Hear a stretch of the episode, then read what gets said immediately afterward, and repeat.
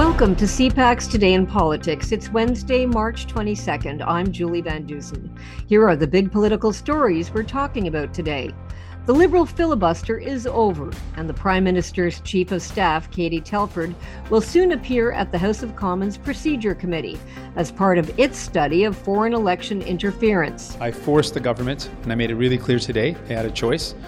They could stop the obstruction in Parliament in, in committee allow the, the witness to testify, or we would support the motion. David Johnston's mandate letter is released. People will see uh, that there is an expert process that will dig into this in a nonpartisan way, and people can contrast this with the kind of uh, political circus that uh, Mr. Poilievre is trying to generate. And Liberal MP Han Dong denies allegations that he benefited from foreign meddling.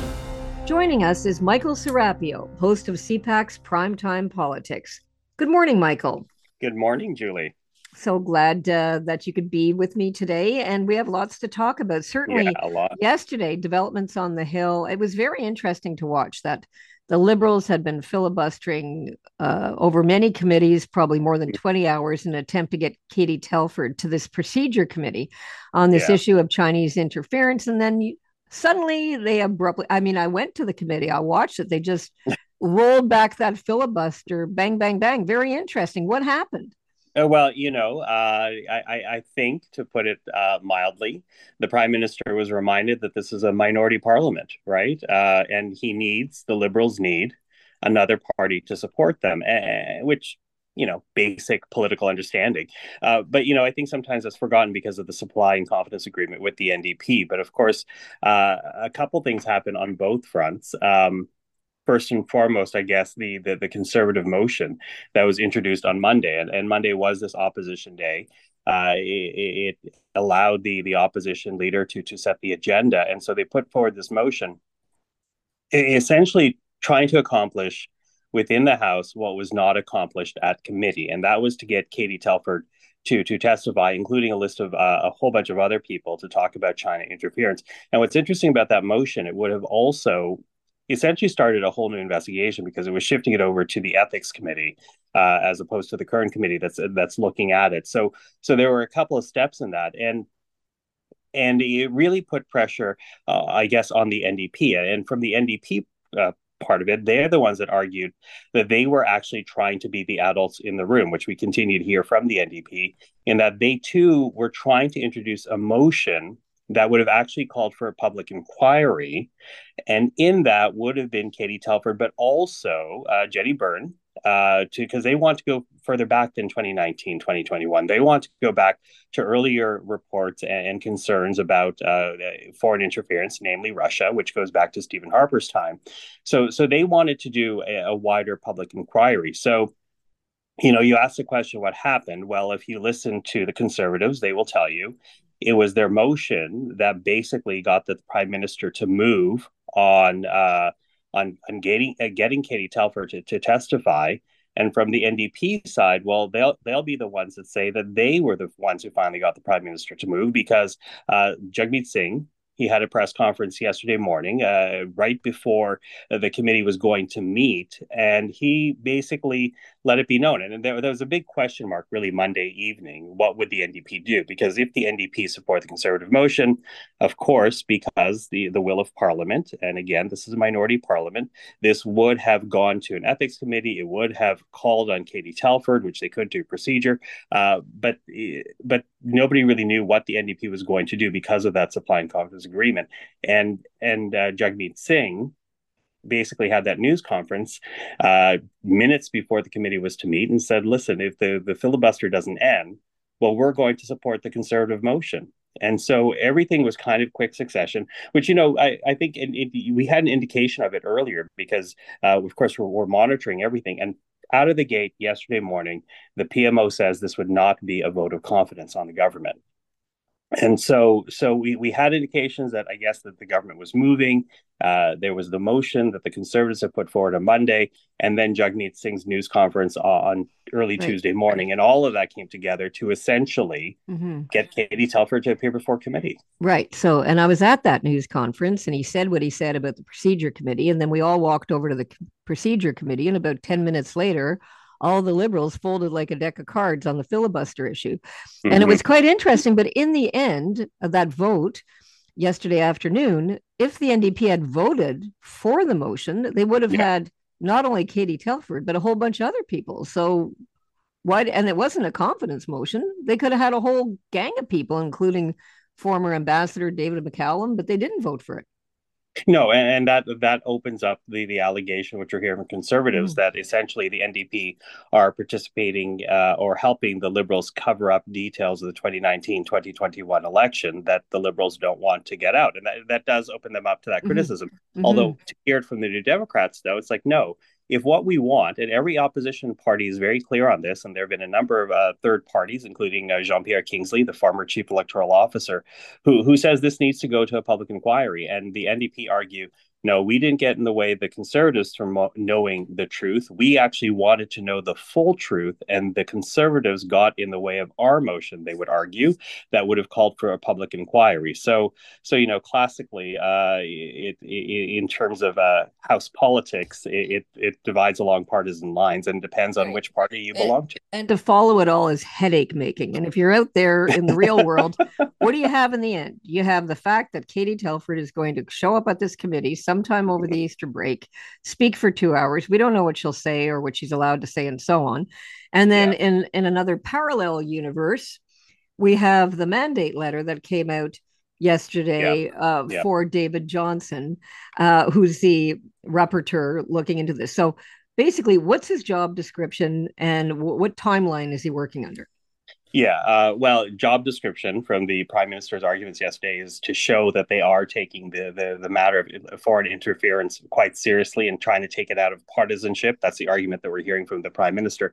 But in terms of what's in that mandate letter, a couple of really uh, two dates really stand out. First will be May the twenty third because that is, as we know, uh, in addition to appointing this rapporteur, who, of course, is the former governor general, uh, the, the prime minister uh, launch two investigations, internal investigations into actually what happened. So it'll be David Johnston's job to look at where the investigations are at this moment in time. And by the 23rd of May, decide if there needs to be more than these investigations, if it will satisfy the, the questions being asked. And so that would include a public inquiry if he believes it is necessary. And in fact, mm. public inquiry right inside the, the, the mandate letter itself. So May the 23rd.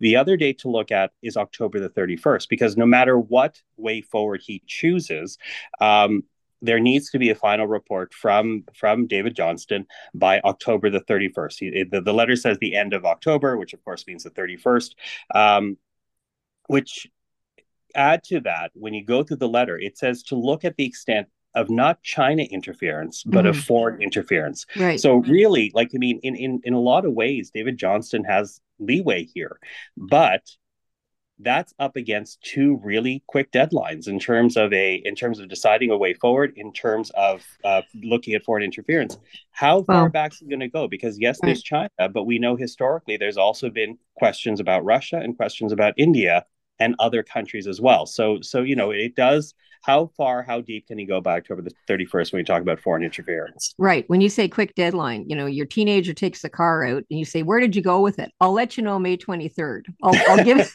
I'll let you know if I'm going to answer the question. No, yeah. I mean, if Canadians want answers like, what if there's a snap election? I'm just yeah, saying. And, you know, that those, is, that's not that quick. Well, you know, and, and I think those are the two competing things, right? Like, I mean, how, how obviously this is a big issue over overall, but it's also a big issue in this moment. And in this moment, there's this demand for for mm-hmm. for complete information. Mm-hmm. But if foreign interference goes beyond 2019, 2021, and if what we're talking about is really protecting this country's democracy from foreign interference. Is that enough of a timeline? I, I, think those are, are questions to be debated. Or is this really just about these specific incidents, 2019, 2021? Well, it's really, really interesting because by the time they get to it, you wonder if Canadians will have moved on to something else like pickleball. Like you have well, no idea. anyway, the pickleball game. Well, you know, and arguably, I think that's what some liberals had hoped in the beginning, but that's not what what is happening right now. There's another uh, topic that we should uh, touch on with the little time we have left, but it's important, yeah. and that's uh, one of the liberals in caucus, Han Dong, was uh, pointed out by a media report that he was allegedly benefiting from foreign meddling. So yesterday he came out for the first time. What did he say? Well, he said it's hard. It's hard to, to be at the center of this because he was centered out by the news report from Global News.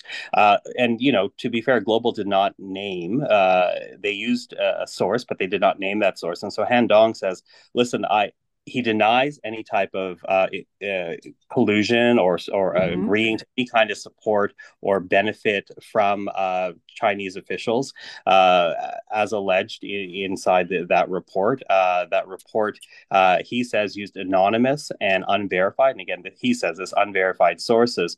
Global stands by their story, and they, they, you know, they they they they do due diligence like all journalists do. But from Han Dong's perspective, he said he denies everything, and he says this has been very hard. And he also says he's received a lot of uh, threats, including death threats. So, so it, without a doubt, it has had both a professional and personal impact on him.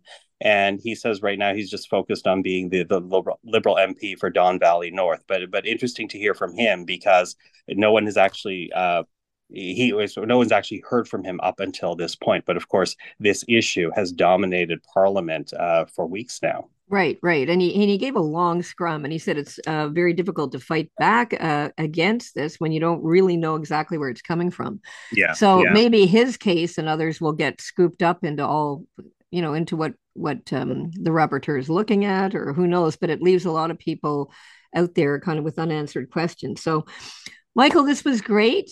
Uh, thank you. As always, thank you. thank you very much. This was Michael Serapio, uh, host of CPAC's Primetime Politics. You can watch him tonight. Now, let's take a look at what political columnists, commentators, and editorialists are saying today. In the National Post, Tasha Kheiriddin argues Joe Biden's visit is an opportunity for Justin Trudeau to strengthen security and shore up allies. She writes, a lot has changed in the world since Joe Biden's visit to Ottawa in 2016 as Barack Obama's vice president. Canada's relationship with the U.S. has also been transformed and not for the better. Foreign affairs frequently take a back seat because they are not considered a ballot question. But they will shape that question on issues from immigration to national security to economics. By getting a win or two with Washington, Trudeau would score points he sorely needs at home and help Canada regain the support it needs from its allies abroad. In the Globe and Mail, Stephen Poloz argues there is a way out as economic uncertainty abounds. He writes The implosion of a couple of U.S. banks and Credit Suisse serves as a reminder that there are many things we just don't know right now. There's always a deterioration in bank balance sheets as interest rates rise. But not only has the path of interest rates been highly unusual this time, our economic model histories do not include pandemic shutdowns, massive fiscal injections, seismic geopolitical shifts, or war. But promoting supply led growth is an easy way to hedge against the risk of being wrong, while greatly increasing the odds of a soft landing as inflation declines. More accessible childcare is already having this effect, as will the completion of the Trans Mountain pipeline and streamlining immigration processes. Other supply enhancing policies would include making permitting faster, investing in more rail and port capacity, and harmonizing interprovincial regulations. Now, here's what's coming up on today's political agenda. The Prime Minister will attend the National Caucus meeting in question period. Deputy Prime Minister Chrystia Freeland will tour an electric vehicle technology company in Quebec City. She will also speak about the Canadian economy and the government's priorities heading into Budget 2023. NDP leader Jagmeet Singh will attend NDP caucus before speaking with the media. He will also attend question period. The Senate Committee on Foreign Affairs and International Trade will hear from former Prime Minister and Minister of Foreign Affairs Joe Clark as the committee continues its study on the Canadian Foreign Service and elements of the foreign policy machinery within Global Affairs Canada. And the Senate Committee on Social Affairs, Science and Technology will hear from the Minister of Employment, Workforce Development and Disability Inclusion, Carla Qualtrough. That's CPAC Today in Politics for Wednesday, March 22nd. Tune in to Primetime Politics tonight on CPAC for coverage of all the day's events. I'm Julie Van Dusen.